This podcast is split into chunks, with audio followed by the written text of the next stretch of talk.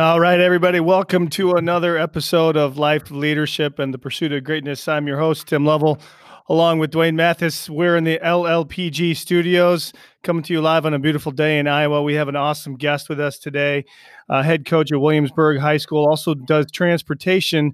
Uh, coach Kurt Ritchie is going to join us. We're going to introduce him in just a second. He's got a great story. He's been the head coach at Williamsburg now for 20 years and has had quite a uh, record of success. And we're going to let him talk about that in a minute. But uh, my brother from another mother, Dwayne, how are you today, man? Doing well, doing well. Just uh, you know, didn't get back from a fishing trip, but uh, you know, I I'm uh, I'm doing well. I wasn't lucky enough to to go out on the open waters like like my co-host here. Yeah, I, I was lucky. I talked to Coach Ritchie before we went on our fishing trip, and uh, I, uh, I am blessed that I get to go with my father-in-law and and, and brothers-in-law and my son. Um, just get up on the water. You guys know what it's like, and it's, it's amazing to get away. Um, but that brings us to our esteemed guest. And he's so kind to join us. I know you've got a, um, a little bit different schedule, Coach, with everything that's been going on with the COVID and the quarantine. But you you got a beautiful view from your office. Um, how are you today? Thanks for joining us, Coach. Uh, doing great. Just uh, you know, just glad to get some uh, time out at the ballpark. We had our first home softball and baseball games. Just uh, great crowds. Obviously, everybody's ready to get out and do some stuff. And and um, you know, started some uh, open gym, open field stuff. I don't know if your guys' counties are allowing you to do that, but we've uh, we actually got one of those in on uh, on Monday morning or Tuesday morning, so that was great, and just to see the guys again and and feel like we have some normalcy to life. Yeah, that is the absolute truth. Um, you're good friends with the guest we've had on here, uh, Coach Tom Wilson. Is that right? Uh, yeah, yeah. Tom and I would be. Uh, you know, I did not know Tom until uh, um, my second year of teaching, uh, he came to English Valleys, which is um, where I played in high school and was back in that area coaching. And and at one time, we were both elementary teachers, uh, kind of first jobs as elementary teachers in English Valleys, and I was able to work with Tom for I believe uh, three years, and and uh, you know, it's just been a great friend ever since. So it's been uh, you know, all those great connections we've made through coaching, and that's definitely a big one for me. Well, the one guy I know really well that says he has to continue to pay you for your relationship is Dwayne Orr. He's the guy that said, "Man, I got to keep paying Coach Ritchie to be my friend." No, I'm kidding. I'm totally kidding. Uh, but we have several connections, and um, so it's it's really great just to uh, to get to speak with you in person. Um, so we talked a little bit offline here, uh, kind of how you got to where you are now. But would you would you share with our listeners, Coach, your your background? And how you got to be at, at Williamsburg now for the last 20 years and and then we'll go from there. Yeah, it's uh, it's kind of a you know I grew up in the uh, I grew up in Deep River, Iowa, big metropolis, uh, about ten houses. Uh, didn't even have a football program, uh, so it's kind of ironic that you know that's kind of what I've done for a, a profession, so to say. Um, but we uh, um, grew up in Deep River, played. Um, I was the first class at Deep River Millersburg, which is not even open now, that was allowed to go to English Valleys and play football in seventh grade, and, and it's probably a you know looking back on it was a huge life changer for me. But we uh, uh, went to English Valleys, played football. I went to St. Ambrose University for one year. Um, at that time, transferred to the University of Iowa. Um, you know, there's not a lot of things I probably regret in my life, but probably leaving leaving football at that time, just going to be a student. But um, my now wife has uh, had a lot to say about that. So uh, uh, ended up being a great thing because then I was out of football for one year. I went back as a volunteer assistant for my old high school football coach Tim Carson at English Valleys and uh, uh, became an assistant there for one year under him. He actually, uh, after our very first game that year, we upset Sigourney, who was ranked number one in the state, I believe, at the time opening night.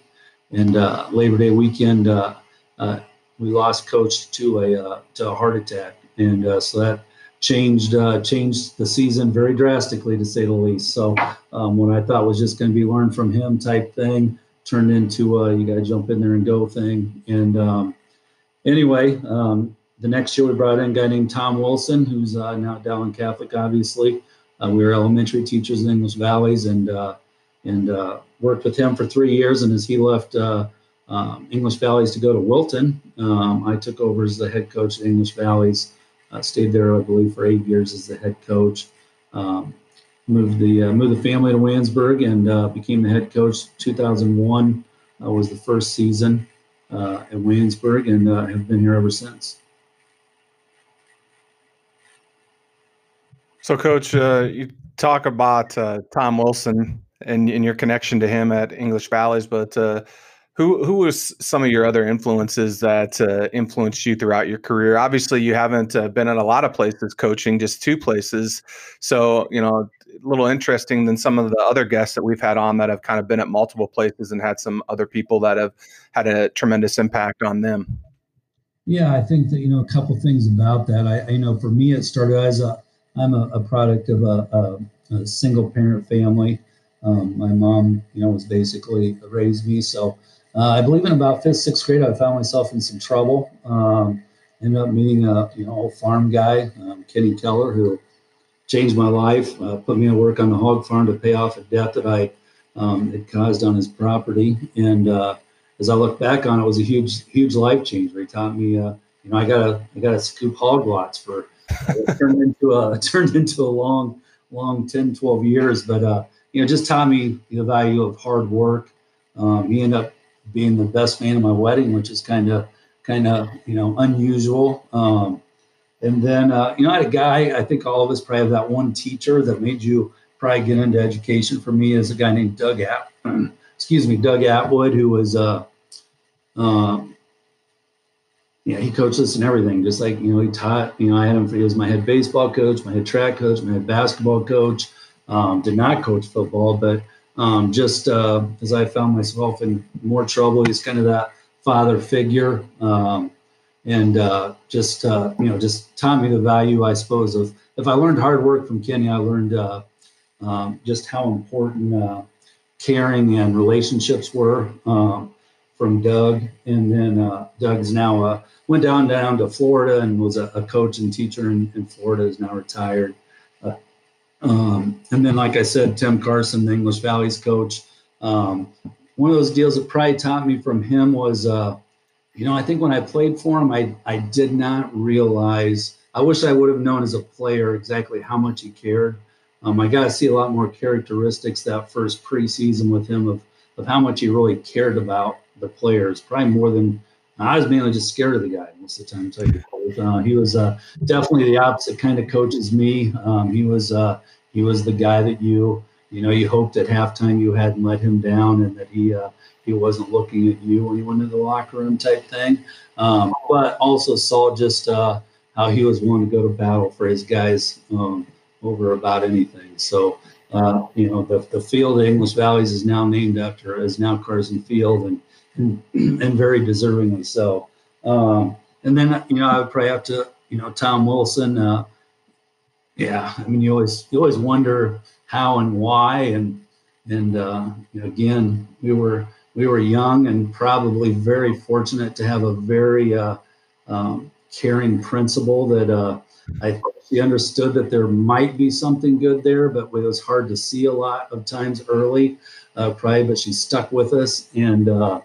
And uh, so Tom's become a, a friend, and it's and it, honestly is pretty. As I look back on it, it's pretty. I remember our first game in East Valleys, and and we we had no business playing with a, a Montezuma team that night, but um, end up losing like a game that I remember is like a 40 to 42 game or something. And my I don't know what score, but it was it was pretty obvious after night one that you know there was there was something different about Tom. I probably knew it before the first game. I mean, uh, again, practices where uh, the guy he had a little bit different expectation than than most of the people I'd been around in my life at that point. So, uh, you know, I'd say Tom. Then obviously I was just like a lot of guys. I listened to Coach Winkowich uh, um, on here, uh, uh, Ed Thomas. I was able to you know start doing lineman camps with him, and and you know, we always talk about you are, you know, you know, I think I actually have his picture up in there somewhere, but. Um, every tree is known for its fruit, and he's he's got a lot of fruit out there. And uh, as we um, as I look back on that, I, I, probably didn't realize how much I was I was uh, learning or choosing not to learn from that guy while we had him here. So. And then there's just a lot of a lot of you know, a lot of guys you can name, just like you guys in this profession. It's we're in a prof- very lucky to be in a profession where people are just so giving and caring. You know, Dwayne Orr, um, you know, there's a Kevin Miller, so on for me. I, I, can name a lot of guys that I, I consider um, influencers or, or, guys that I definitely have learned some things from and, and uh, continue to learn from.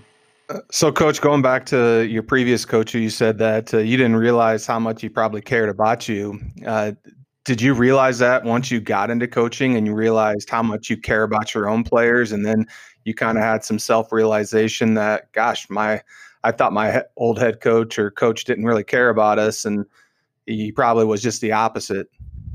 Oh yeah, no, definitely. I think that uh, you know, and you could probably hear it from my voice. I probably uh, you know, my guys know who I am, and they um, they know that I'm going to get you know emotional at times. Uh, not a yeller and a screamer very much, but uh, uh, like like Coach Carson was. I mean, he was he was a big dude. I mean, he was uh, way I remember. He was a, he was a giant at University of Northern Iowa, and he was just uh, that guy. And and uh, but no, I think that all of us need to make sure, especially as we you know as we see this day and age, and I'm sure you guys are the same way. You look back at some players and and wish that, uh, yeah, I mean, I ran into some that I wish I would have made it more obvious to them. I think that uh, their view of what our relationship and, and my view are two different things, and and uh, and you always hope you can go back and uh, and uh, clear that up a little bit. So. Well, I think it's interesting that you talk about perception of, of, relationships with regards to players and coaches because being being a coach now for much longer than I have been a player, it's easy for me to see like I'm talking to you, I'm coaching you, I'm bringing you in, having a conversation with you because I care about you. That's my that's my takeaway. But as a player, I think a lot of times they view it as coaches yelling at me, coaches upset with me. You know, I just had a conversation with one of my seniors before I left on my fishing trip about, you know, some things that he needed to clean up a little bit. And I, I had to clarify. I said, listen, you know, I'm not talking to you because I'm upset with you. I'm I'm not agreeing with what you're doing or how you're doing it. So we need to raise the standard. And if I didn't care about you, this I know it's hard for you to understand that, I wouldn't be having this conversation with you. That's a really hard dichotomy to get around. Uh, how do you approach that? I, think exactly said. I, you know, I, as I was an administrator and ran through those, it's the same thing. It's, uh, you know, I sometimes do not want to be what is considered the bearer of bad news. You know, you don't want to be that guy. I'm not comfortable in that role of of tearing people down and and uh, you know, I, I, think that we all want to get better in criticism, but I think like you're saying, Coach, uh, it's just uh, you know you got to find ways to be direct. Um, but at the end, make sure they realize, you know, I work for the guy that the lady that's actually hired Coach Wilson at English Valley. She's I should probably not, you know, list her as an influencer. I I sat in meetings um, where she would be working with the teacher or coach um, it might be uh, it might be the point of just getting correcting some things. It might be a thing of of uh, departing ways. Um, but I was always amazed how she could make another person understand how valued they are, even in a tough situation of of uh, you know maybe letting someone go. I always felt like even though it's not going to change the outcome of uh, of you losing your job, I felt like she is amazing at at uh, of making sure this person felt valued. And I think that is, um, you know, I think kids need to uh, need to hear that and make sure at the end that I think they, you know, kids figure things out. They read through. You know, I watch as subs come, substitute teachers come in and out of our building. I see, uh, and, and just regular teachers. You guys have guys on your team that know the kids figure out real fast if you are really someone who cares or if you are just going through the motions and, and faking it. They uh, they understand. They read that faster than anybody in the world. So um, I don't think it's something fake. You better be genuine in the, in the fact of of, uh, of uh, really wanting to impact them and and uh, and and have a relationship. So, Coach, when you look at uh, the definition of leadership in your program, did it really, as being a, a former activities director, uh, did that does it really stray too much from when you you know, as you in your role as a head coach of the football program? Uh, no, I mean, I you know, I think that it, leadership's leadership, and um, you know, that's one thing that I. There's a lot of things about the athletic director world of, you know, you can talk hours, you can talk parents, you can talk whatever that aren't the fun things, um, but that coach to coach relationship of of being able to work through something together of of leading a program is um, was that was the part that if I had to pick one thing that I miss, it's that. But I've been able to find ways, whether it's just coaches on my staff or still coaches in our new coaches in our building. I've still been able to to uh, to find ways to uh, to uh, try to work on those things together. And and you know, I think any you know leadership's leadership is someone who has this um, vision of of what they want. Um, you know, just like we our first open field. You know, I just talked to talked to our kids, and um, I'm sure you guys have been having Zoom meetings with your seniors. And usually in the spring's a big leadership development time for us, um, and we missed that time to some extent. Um, but we found maybe what is you know, you know, sometimes good things happen from bad things, but I might find a better way of of approaching those leadership development things and and having those conversations and and uh, being able to do that. But it's just a guy that you know. I told our kids, "What's what's your dream?" I think that if you don't have a dream, you can't be a leader. You better build a, you better build to uh, have a very detailed dream of what you want to happen. You better be, you better believe in that dream enough to build it to tell it to other people and and uh, and believe in it. You know, we've all seen people like this who, um, they, you know, I've had players. You know, I have players that are ninth grade, tenth grade. You think this kid is not very good. And, but they believe they were good and they had this dream they're going to be an all-state player and, and somehow they kind of made themselves into it before they were said and done and you would have never expected. It's really the same in any sort of leadership. You you come in with that dream and that vision um, you make it very well known and uh, and you create a culture that's going to uh, culture that's going to get you to that and and uh, you know i think that that's the that's the other thing. I think we all as coaches figure out uh, you know, I remember uh, Ed Thomas leadership um, thing. Um, I don't know if you guys have ever been to that or not, but uh, I remember Aaron Kampman uh, got up and spoke one time, and and uh, he was talking about Coach Thomas, and and he was exactly right. You know, he drew a target up there. I remember on the outside ring, I believe, was like, um, what you know, what you want to do as a head coach, and then the next ring was how. Pretty soon, you start really realizing how you're going to teach these things you want.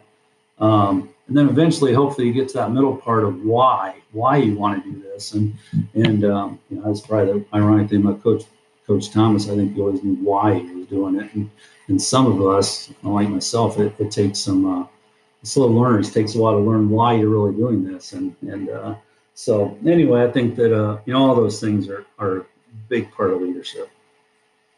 Well, inspiring why is a big deal, and and evolving, um, you know, how you feel about and developing your program is important too. So I'm sure as you've come from English Valley and now going into your 20th year at Williamsburg, you've developed some non-negotiables that are a part of of who you are as a coach and what your program stands for. So can you speak to how that process has evolved and what those standards really are that that are non-negotiable for you? Uh, you know, I think that our guys find out real quick, and I think as a leader, as an educator, you need to figure out what those non-negotiables are real fast. And I, for me, as I looked at that non-negotiable, um, I think of the things that I have to. Uh, like I said, I'm. I feel like I'm pretty, pretty easygoing, pretty laid back most of the time. So you find those things that you realize you can get pretty uh, emotional about really fast.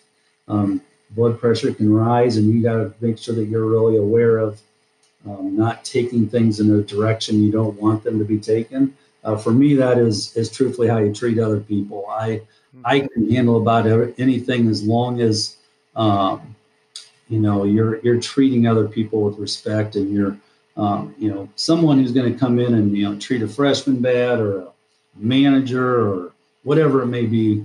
Um, they they they find a side of me real fast that um, I don't like to go to very often. Mm-hmm. Um, that, you know, to me, that's one. Um, as I and I thought of it as you know, I've talked to coaches when they get ready to put together a staff.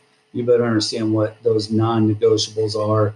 And when I was letting them kind of choose their assistants and staff, um, the one thing I had them speak to, uh, head coach to assistant coach, are what are those non-negotiables. Um, so for me, it starts with trust. I, I better build trust you. Um, you know, to be trustworthy, believe that you are going to make the right decisions. You're going to stand behind um, what our team stands for. Um, you're going to, you know, whether it's out in the public, whatever it is, uh, I need to trust you to do the right thing and, and be on board as a team player. And and um, and the other thing, you know, for me is I I have a hard time um, being around player or coach um, who doesn't have this desire to continue to get better. Um, I think we all you know have this lifelong learning thing. I believe is the, uh, word that everybody wants to use these days. But it's just this desire to uh, just continue to get better, just like we do our players. You know, we want we want our players to continue to get better, and I uh, I've been fortunate enough. I have some some of my staff that is here with me now or with me at English Valleys. Um, I have, you know, a few guys have been with me this entire time. Um, you know, coaching staff of 12 guys, um, 12 people.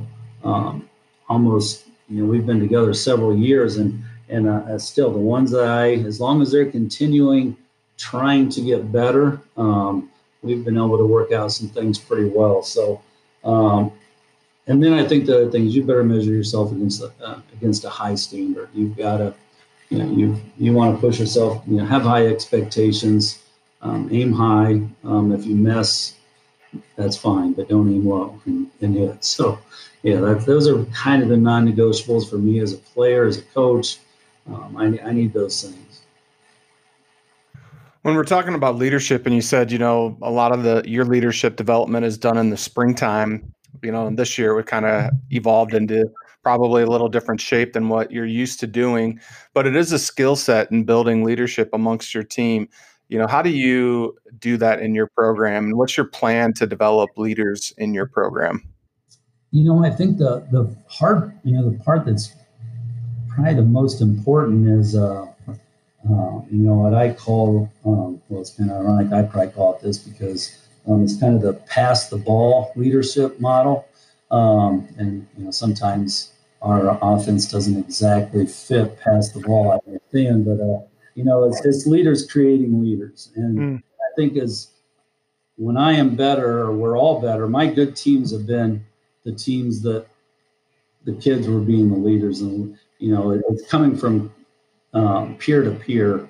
Um, you, know, you all have those classes, and not only very talented, good, great players, but they just they lead those around them to the the vision they want for their for their team. And uh, and the years that is a struggle, I have found are the ones that it's it's me or the coaches trying to do the leadership the whole time. Um, I think you have to be able to create leaders um, on amongst your team, and hopefully by the time you know kids are seniors, not that you have to be a senior to lead, and we usually have our leaders long before then whether you want them to be the leader or not, you know who they are. Um, you just hope they're leading the right direction because sometimes your best leaders can be the ones you don't know which way they're leading sometimes, but there's somebody following them. So, mm-hmm. um, you know, I think that, uh, yeah, I think that's the uh, that's the big thing is just uh, creating creating that uh, leaders amongst your group. What What are some of the things that you do to, to, to talk with those those leaders in your program as you push out? Because obviously, kids have a hard time with that um, that concept. You know, holding each other accountable. So, w- what does that conversation look like um, for you to to empower them?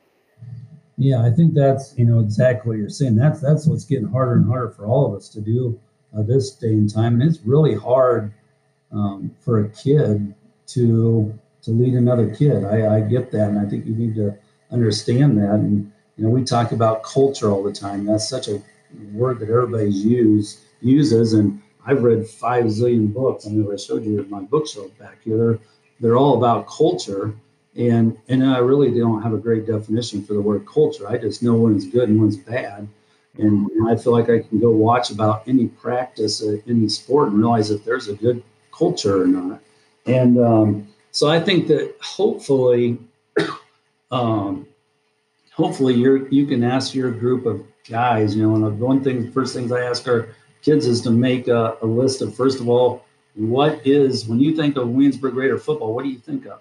You just give me a word, a list of adjectives mm. you know, to describe what this is, and then I ask them about second activity to uh, choose things that they want to make sure, and as I let them name names, if it's a positive thing, they want to make sure that hopefully they've learned it from someone else in your program. Again, uh, that's what's hard about culture. It's not coming from top down or however you want to look at it. It's coming from all different places, and and hopefully our players, hopefully all your players have a model of, you know, who was that guy for them? Who was that person on the team when they were younger?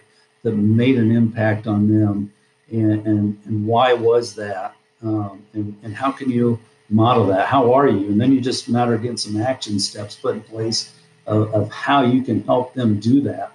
Um, you know, some kids, again, some great leaders find ways to do it very simple and easily on a daily basis, and and uh, and we have players like that. But there's uh, you know leadership and culture, um, you know, they're hard things to uh, get. But we, um, you know, hopefully by the time that they're they're seniors and they're leaving, that's probably the biggest thing we get to do in our professions. We get to see these kids develop from, you know, hopefully they leave just great young men that, that have a great thing going for them.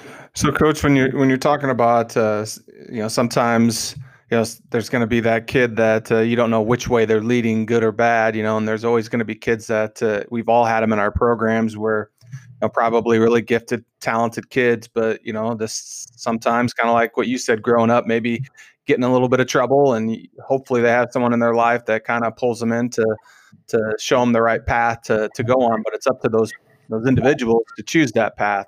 Um, so when you have those people that maybe are leading in a um, negative fashion in your program, is that something where you pull them in, or do you talk to the kids that are that you're more concerned about them following in the steps of that person?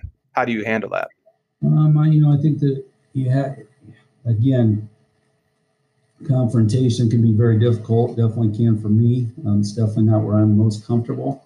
Um, but I think you need to be very, very careful of, of talking to kids about, you know, who they should hang with and who they shouldn't hang with, because I think I've been very fortunate. I can have it with those, um, you know, kind of the leaders in the wrong direction guys pretty well because, well, I don't know. I was probably one of them, and and I get along with those guys very well usually. Um, I don't judge them right away. I think that I, I, give them every chance in the world and, and let them know I believe they have these skills. Um, and I can give you a, a, lot of examples of, you know, know, voting for captain. You know, how you pick captains is, a, you know, for us, a captain is a guy who really just gets to go out there and say heads or tails. I mean, the captain's a captain and the leader's a leader, and the leader is something totally bigger in my mind than, than the captain. And and uh, so I, I think it's definitely a face to face visit relationship. You've got to try harder with those guys, and I think that that's um, where you know sometimes here I, um, I, those are the guys I'm drawn to. We don't have a lot of those guys. Probably we probably need a few more honorary guys. Maybe I hate to uh, ask for that, but um, we uh, maybe I give the guys our benefit of the doubt too too much. Maybe they're not what I think they are, but they uh, again, that's not for me to judge. All I know is that I'm gonna uh, I'm gonna believe in them until until they prove me wrong. I think um, I think yeah, you strike a chord um, in that you know because that's the delicate balance of um, I, I, think of every coach today dealing with young kids is how do you press the how do you press holding the standard and letting them be them um, while holding to that standard. And, and we're seeing it in our program that we dearly love uh, right here in Eastern Iowa. And, um, you know, is that is that a challenge? Do you think today, or do you think it's it's more of, to your point, the leadership is is really just getting people to adhere to the vision. Um. Oh yeah. I mean, we're like you said, we've uh, we've seen it. Uh, we're definitely seeing it firsthand right now, and it's something that's a little bit, uh, you know, can be a little bit scary for sure. Um, but again, I think it is. Uh, uh, so you just got to keep it simple, and you've got to. Uh, you don't change your expectations for for anything. I think mm. that for me, you know, maybe as easy as an old guy to be able to say. Um, if, I, if that's what it come to for me, I just soon not do this. I mean, it's just uh, I can't do that. I'm not. I can't lower the standard. Um, it's just it's just against my nature. Not something I believe in by any means. But um, it's not really. I don't know if that's changed much over the years. I know everybody says kids don't want to work these days or something, but uh, I don't believe that. Our, our our programs here at Williamsburg that succeed are the ones that work. Um, our our wrestling coach Grant Eckenrod, you want to you know he's he's uh, he's the best I've ever been around as far as uh, evaluating or working with. He he pushes the heck out of kids when they don't want to be pushed, and they love him for them because they know um, it's not about him. It's he wants to see them become the best they can be. And uh, and it, it's really, you know, you just got to got to keep it simple and then understand you're not, you know, you're not going to change, going to change the world, not going to change everybody, but um, you can definitely make a difference one person at a time. Yeah, when when we come back from break here, we're going to have a, a, several more questions for Coach Ritchie about leadership and the future of the game and and building connection. Um, so stay with us. We'll be right back. All right, so welcome back. Here we are with Coach Kurt Ritchie, and uh, Coach, you know, not so much, you know, you're not an administrator anymore. You know, as you've uh, stepped down from your roles as athletic director, but when you were an athletic director looking at the balance between uh, you know for young guys who are looking into getting into administration and coaching uh, can you talk about how what you did that uh, helped facilitate that um, you know, I, I don't know that I feel like I would be a great um, great one to ask on that because I'm not sure there was much balance or there is much balance. But uh, you know, the difference is I think that uh, and and that makes it sound like I um, you know don't care about the other part. I mean, it, to me, it's it's it's the only life I know. And I mean, we, um, you know, I told you guys that uh, you know, Coach Carson, my first year of uh, coaching, uh, passed away um, after the opening game, and and I was scheduled to get married that that that season, and which I had a game. My marriage set, uh, set for a Saturday night. Game on Friday, married on Saturday. Well, I pushed the game back to Saturday night, so um, we uh, between the wedding and the reception, we went to the football game, and and you know I figure if Mrs. Ritchie can handle that, then everything's good. I mean, oh wow, and how things started, and that's how they are, and you know is uh, I think the you know there it's it's hard. It's you know really the balance part of it of time isn't important. I think it's what you make of that quality of that time and. And uh, you know, it's it's easy. I think when you're young, you have a lot of energy. It's easy to balance those things.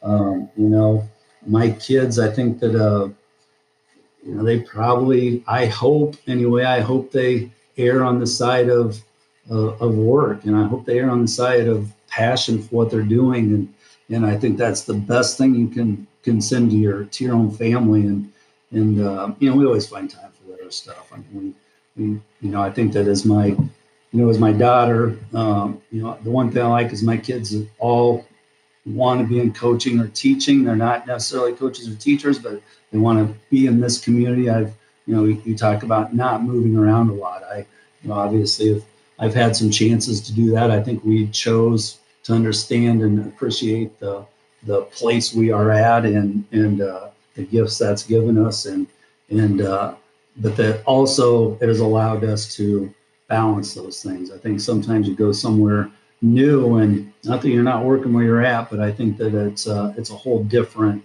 uh, different energy level for sure to, to rebuild something instead of just keep it. Not sure which is easier, uh, sustaining or building, but um, you know, our we tons of you know our nights have always been supper in my office with the kids. Um, Got to go watch and play every event because I was probably there supervising it. Um, you know, enforcing somebody gets good conduct and someone's friend, you know, you're not yeah. a nice guy. Um, they, your kids have to deal with that. I, I, would, that is the one thing. I'm, I'm a small town guy. Always believe you should um, be in the district that you're coaching in.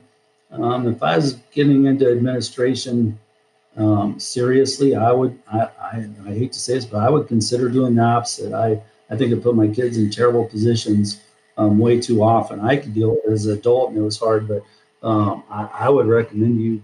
I don't know, like it's hard when you believe in the school you're working for, but um, I think I would try to do it in school, and my kids aren't sometimes. But uh, um, but at the same time, I got we had the same schedule, and we, we had the same vacations. We've been allowed to uh, do some things. I think that you know it's you know my oldest daughter Kylie, who's married to Austin Blythe, who's you know I think finished what his fourth year in the NFL or whatever, and uh, five years at Iowa, and and, and football has ran his life for a lot of years now.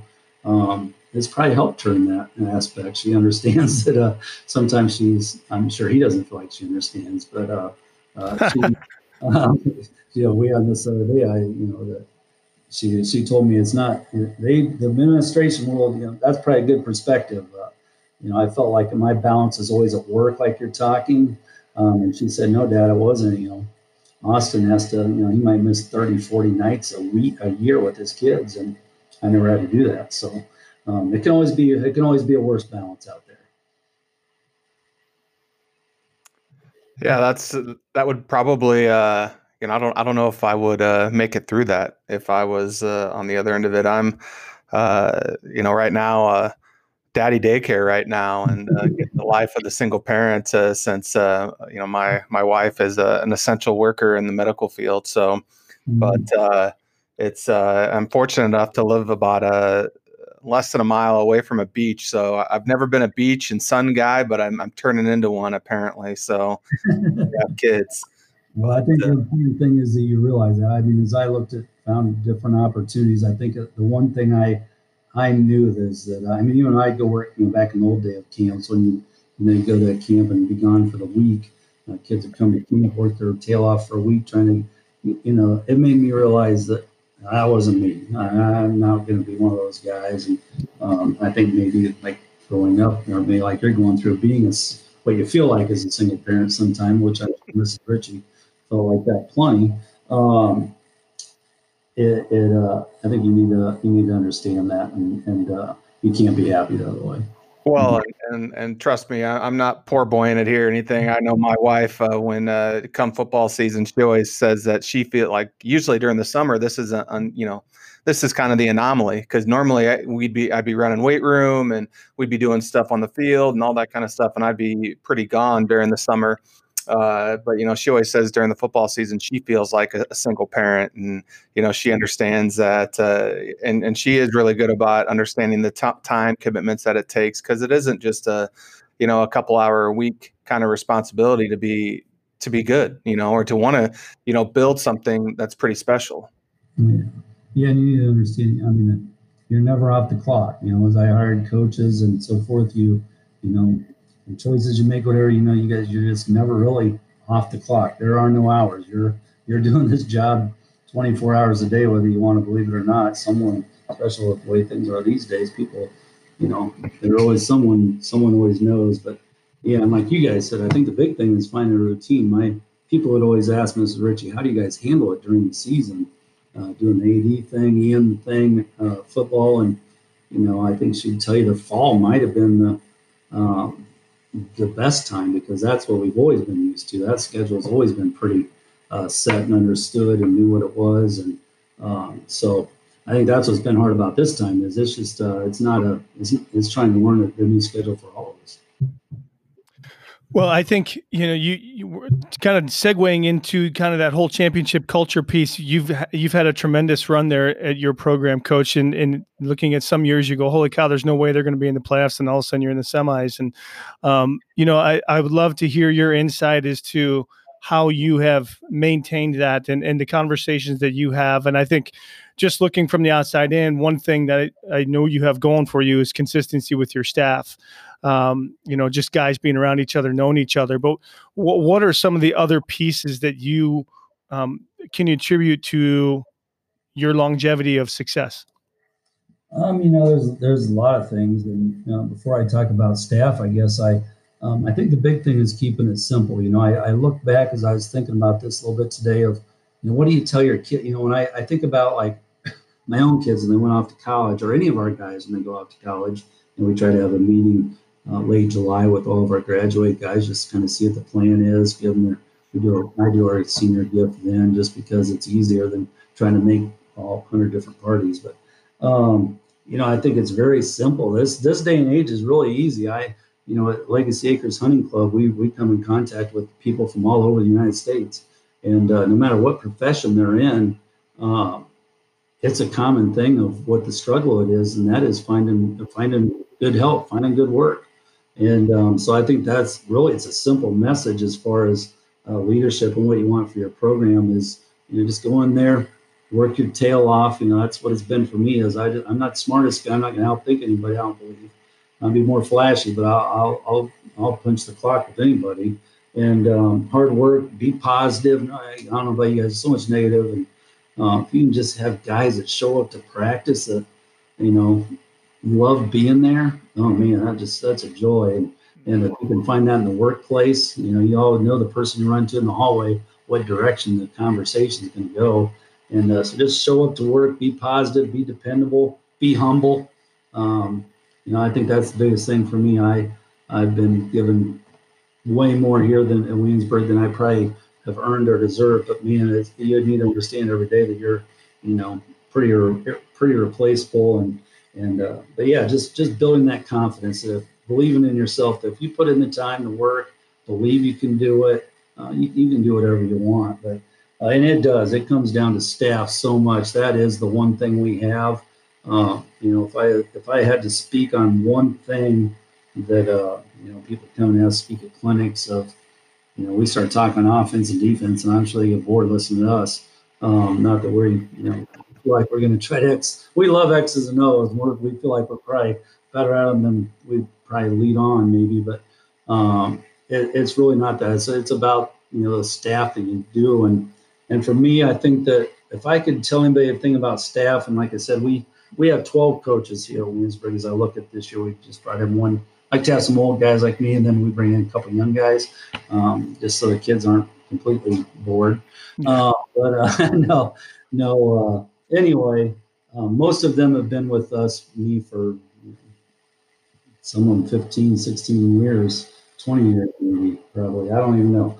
Um, but I think the, the ones that haven't worked, it's, it's not their fault. It's my fault. I, I think that what I would tell somebody if you put together a staff, keep in mind those things that are non-negotiable as far as as, as trust and, and high expectations and relationships with kids um, better like kids. You better want to make a difference with kids. Um, it's more just uh, the ones that didn't work out because I didn't give them. I didn't give them responsibility. I didn't. I didn't give them a job. As I think back to the best leaders I worked for, administrators that I worked for, is kind of those. Uh, I don't know if you want to call it a mission command plan, but it's a basically, you know, you define what you want for them, you define the goal, you provide the best resources in the world you can provide them, and, and you give them the time to get it done. And uh, and then you, you you continue down that process with them of what you know how you get better and how you get worse. But uh, um, in our program, you know, I, we're not a platoon team. Obviously, we uh, I would love to. I, you know, that's probably one thing that kept me wanting to do somewhere. I I we have this group of like I don't know 20, 28 the sophomores. They're all kind of the same kid. And I'm thinking, man, I'd like to just be a platoon team once, just to. Maybe this is a chance. Um, that's the other thing. Being a place where they allow you just to take some chances. We, we, you know, we have, I remember we haven't huddled for probably 14 years. Um, and we've, I don't know, I'm just in a place where I feel like I'm allowed to kind of just do, you know, not afraid to step out of the box, I guess. And that box doesn't stray very far for me. My assistants would definitely take the line a lot further than I would. Um, but um, give them a responsibility. So we we do work as a platoon staff. So um, you know, for me, it's six guys on offense, six guys on defense. So um, that's how we're set up, and that's how we work. I, I never, I haven't worked in a defensive position for a lot of years now, and and uh, so you know, offensive line, I'm going to have that kid from ninth grade to twelfth grade, and, and it's my job. My guy that's you know coaching the receivers, it's his job to become the best receiver coach in, in, in state of Iowa, and and uh, and, and make a difference with that group when he has them from ninth grade to 12th grade. He can take them where he needs them. And, and um, so give them responsibility, let trust them to get the work done and, and uh, uh, keep helping them um, become better at it, I think. Yeah, we're going to that model you just spoke of um, this year. Um, I actually talked with Brian O'Neill about it. He's my T-shirt guy, and you know, uh, so I feel like I've got a connection to you that way. He speaks so highly of you, Coach, um, but he's also very willing to just talk football, talk shop, and and he he kind of first brought that model to me. And then one of my other coaches came in from Glenwood. They did it very similar. And then talking to Joe Hadachek, that's how they did it.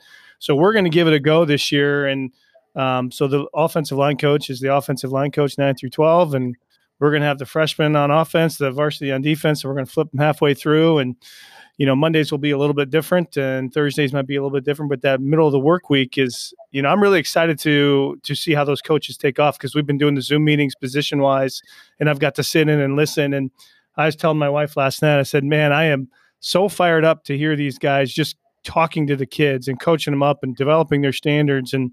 Uh, and really just making that position their own. And it kind of gives you full full joy in, in, your heart of, hey man, this kid's really You know, and some of them aren't kids, but some of them are, in my opinion, they're almost 20 years younger than me. Um, I, I, love hearing you say that, and um, I, am hoping for the best. Quite honestly, our staff is really excited about it. Yeah, I know it's it's something that we, you know, if I was going to go somewhere else, it's definitely something that I.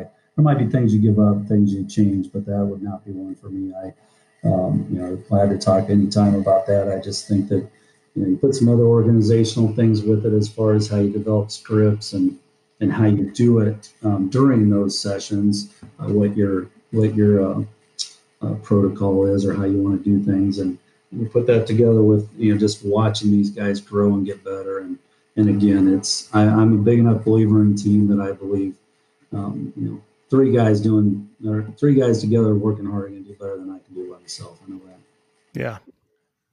So, Coach, uh, you mentioned earlier that uh, you read a ton of books on you know culture. You said and all that kind of stuff, but uh, uh, you know, we're curious, you know, as you probably listened to some of our other podcasts. I know you mentioned Coach uh, Winkowicz's podcast that we we asked him, but uh, so we'll ask you the same question.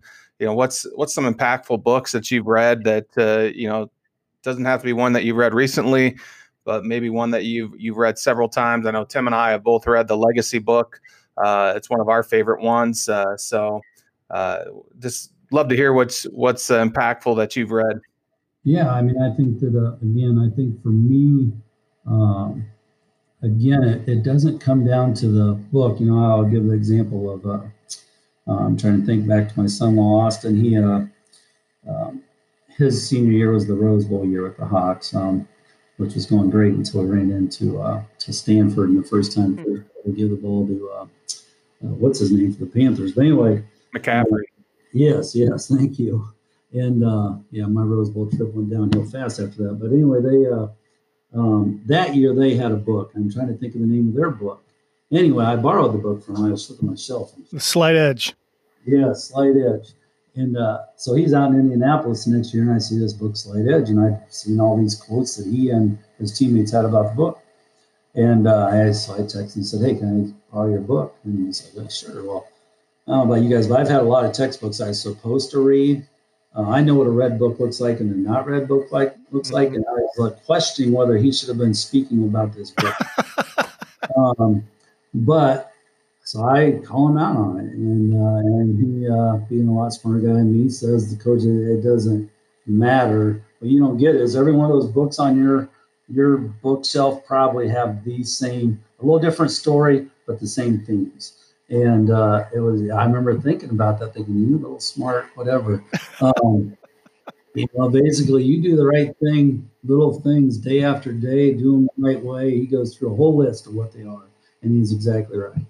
Um, and, and again, it didn't come down to, like he said, whether he knew the whole book. His job was to make an impact on one part of that book with his teammates and, and how they were going to put that into impact for you know, we've all, you guys probably, what, you, know, you probably have a motto at your school or a, uh, what's the term, uh, you know, uh, mantra. Yes, yeah, and, and you may know it, you may not. Um, you know, I've been through several changes here of what our uh, uh, vision is. Um, it, it, doesn't matter unless you're living it every day. And uh, what was different about that, he knew what his part was to teach his teammates, and he learned the other parts from his teammates. And and so again, I think it's that leaders developing leaders and how it really impacts to you. But um, you know, the book, you, you, know, for me, the first one that was big, and I, I do this with kind of a, a, group of people in our community, but uh, Lead for God's Sake was the, the first one for me that I um, really have read several times and and and done whatever. Um, it, it, made a difference not with me, but just my relationship with a lot of people in our community. We did I had read it, and then I kind of got involved. Some other people went through it again, and and um, and it's not the uh, you know, it's not because the religious factor at all for me. It's um, it's just all those other things I believe in as far as relationships and putting your heart into something and and that kind of thing. So lead for God's sakes. And then the book you guys just mentioned, you know, I've read every Jon Gordon book about five seven times probably. Um, you know, he's he's obviously good and probably one of the most um, um, but legacy, the one you guys, I, to me, as I read through that, and that's the ones we we did with our seniors this year, actually. Um, so I'm way behind probably again, but it's uh, it probably fits what I believe uh, as far as providing fitting a culture as much as any book I've ever read. Yeah, I think um, I think it's just important to get um, you know one or two things out of a out of a good book, and you know spending time. I always underline and highlight and kind of write things on the side uh, just for me, and whether or not I go back and read it, it's kind of second. But uh, you know, the Legacy and the Slight Edge, those are books I've read three times, and Lead for God's Sake I've read twice, and um, boy, it's just great to hear you say that. Um, curious before we let you go, Coach, you, you you've been around the game for a while, and would love to know kind of your thoughts on the future of the game. Where do you see it going? You know, this whole COVID thing has changed a lot of things, and um, we could spend hours talking about that. But just in terms of you know youth football and the game itself, safety, um, longevity, where, where, do you see the game of football going? The, you know, something that's been so impactful for all of us sitting in this year.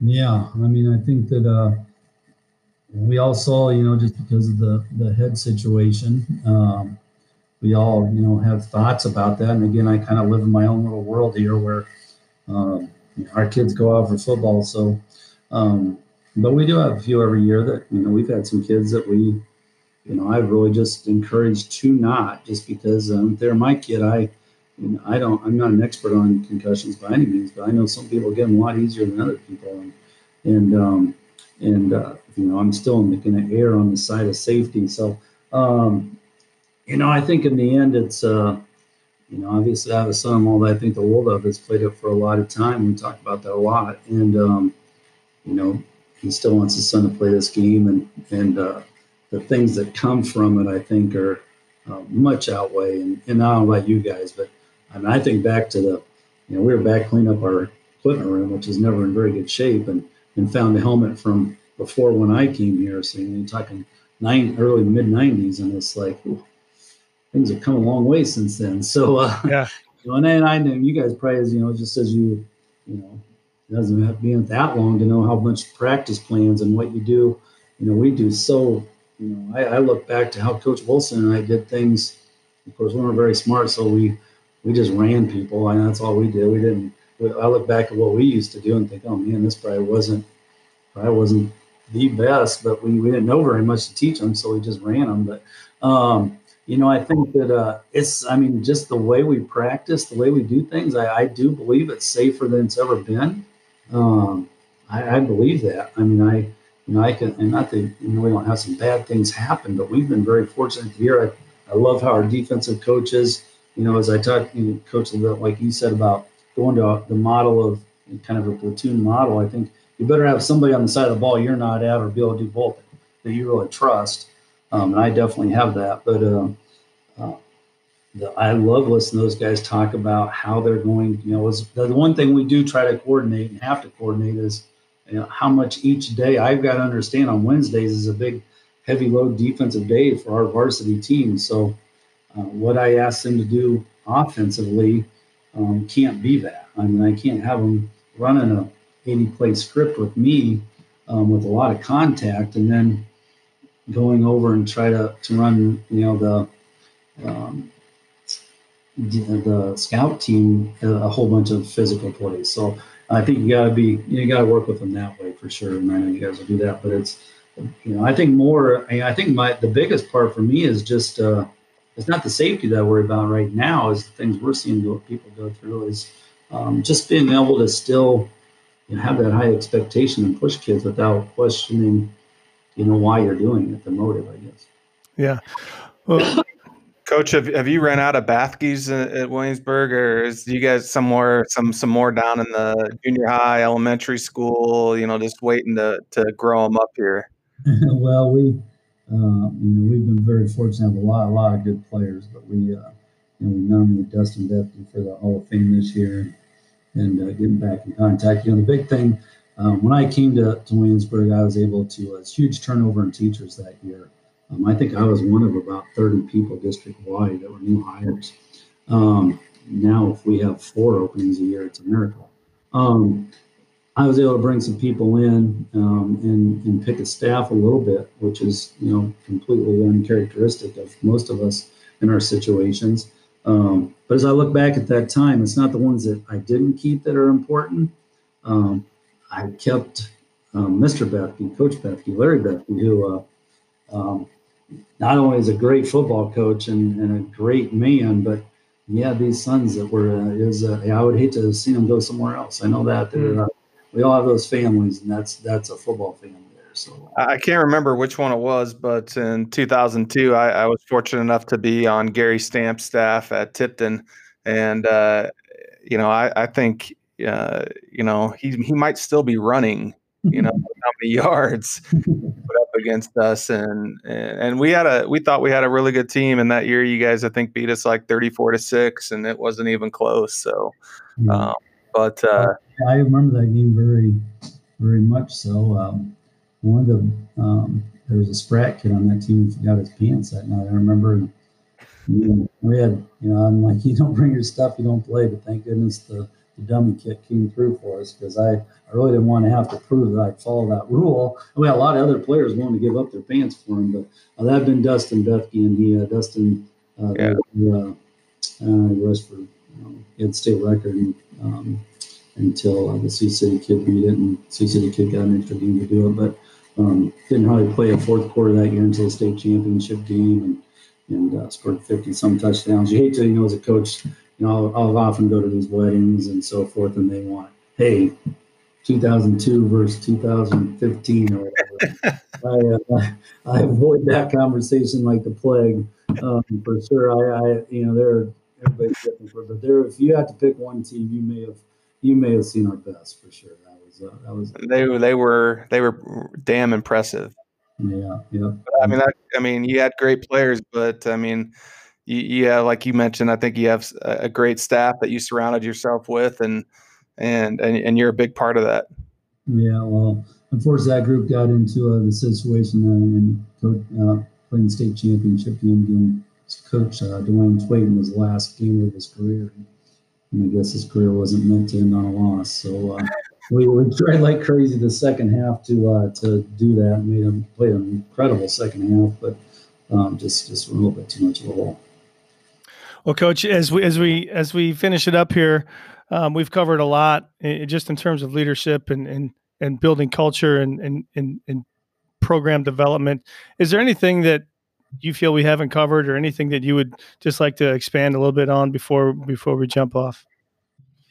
Yeah, no, I think that you know, again, I just you know, if I had to talk, to, that, first of all, I thank you guys for having me. I think this amazing thing. Again, as we you know didn't get to go to spring clinics. Um, finding things like this and different groups that I've visited with. Um, you know, me again, we found some good stuff out. But what you guys are doing is amazing, and and I, I think I do like listening to your guys' stuff, and and uh, appreciate you guys doing that. But uh, you know, I, again, it's it's simple to me. If you just, uh, I had when I realized that I've um, lost track again, I think it's sometimes I get too caught up in the just like most you guys. I can I can tell you all the hard losses probably. I can't tell you all the wins, but I remember hard losses. And uh, and and as I think back to some of those, you know, we've only had two seasons in my 20 years here. We didn't play the playoffs, so um, it's not those two years that I remember that we didn't make the playoffs. It was um, I, I, I really feel like I forgot uh, forgot my why during those years. So um, I think that's probably the, the main thing I tell people is find a way to to keep that in the front of your mind because we all have you know kids do crazy things parents do crazy things um, we get caught up in things we shouldn't get caught up in and and so find some ways to keep that why to the forefront and you know for us uh, here it needs to be about the kids well, I, I, think that that's a, a, great message that you, you shared, Coach. And uh, you know, it's, easy for us and people who don't know a little behind the scenes here in the LLPG podcast. Here is you know we have a video set up, and but it just records the audio, and and I can see the emotion, I can hear the emotion, and when you talk about this kind of stuff, and and uh, sometimes I think that goes unnoticed, and and I appreciate you sharing your message with us, Coach. Oh yeah, you just the big thing is again, you uh, my kids know that that's how I'm going to be, and and uh, then they have Coach Eckenrod, who's going, Coach Eckenrod, who's going to be passionate in a very different way, and and uh, you better find a good mix that way of uh, not only old guys, young guys, but uh, just guys that make a well-rounded staff to learn from because if they only have me to learn from, we're probably in trouble. So we uh, uh, surround yourself with the best and and appreciate them. Well, sage advice, Coach Ritchie. We're we're so much better for this hour we spent with you. Thanks so much for taking time with us today. You know, the hum, be humble, keep it simple, stay positive, and uh, believe in yourself are, are pow- powerful things that we can all uh, get better at. So, uh, if you joined us today, we, wherever you are, thanks so much for tuning in. Uh, let's keep chasing life, leadership, and the pursuit of greatness in all that we do. Have a great day. Thanks again for checking out our podcast today and sticking around to the end. Dwayne Mathis and I are so grateful that you decided to stop by. Just a reminder to rate, review, and subscribe to our podcast on any platform that you use to listen in Apple, Google, Spotify, you name it, we're on it. If you have any questions, please be sure to send us an email at lifeleadpg at gmail.com. We'd love to hear from you, our listeners, on about topics you want to hear regarding leadership. Also, check out our YouTube channel. We post videos every Sunday and recap the podcast that we had the previous week. Great opportunity to get a quick hit of what we're talking about. Subscribe to the YouTube channel so you don't miss an opportunity to get better as a leader. And as always, let's keep chasing life, leadership, and pursuit of greatness in everything that we do. Have a great night.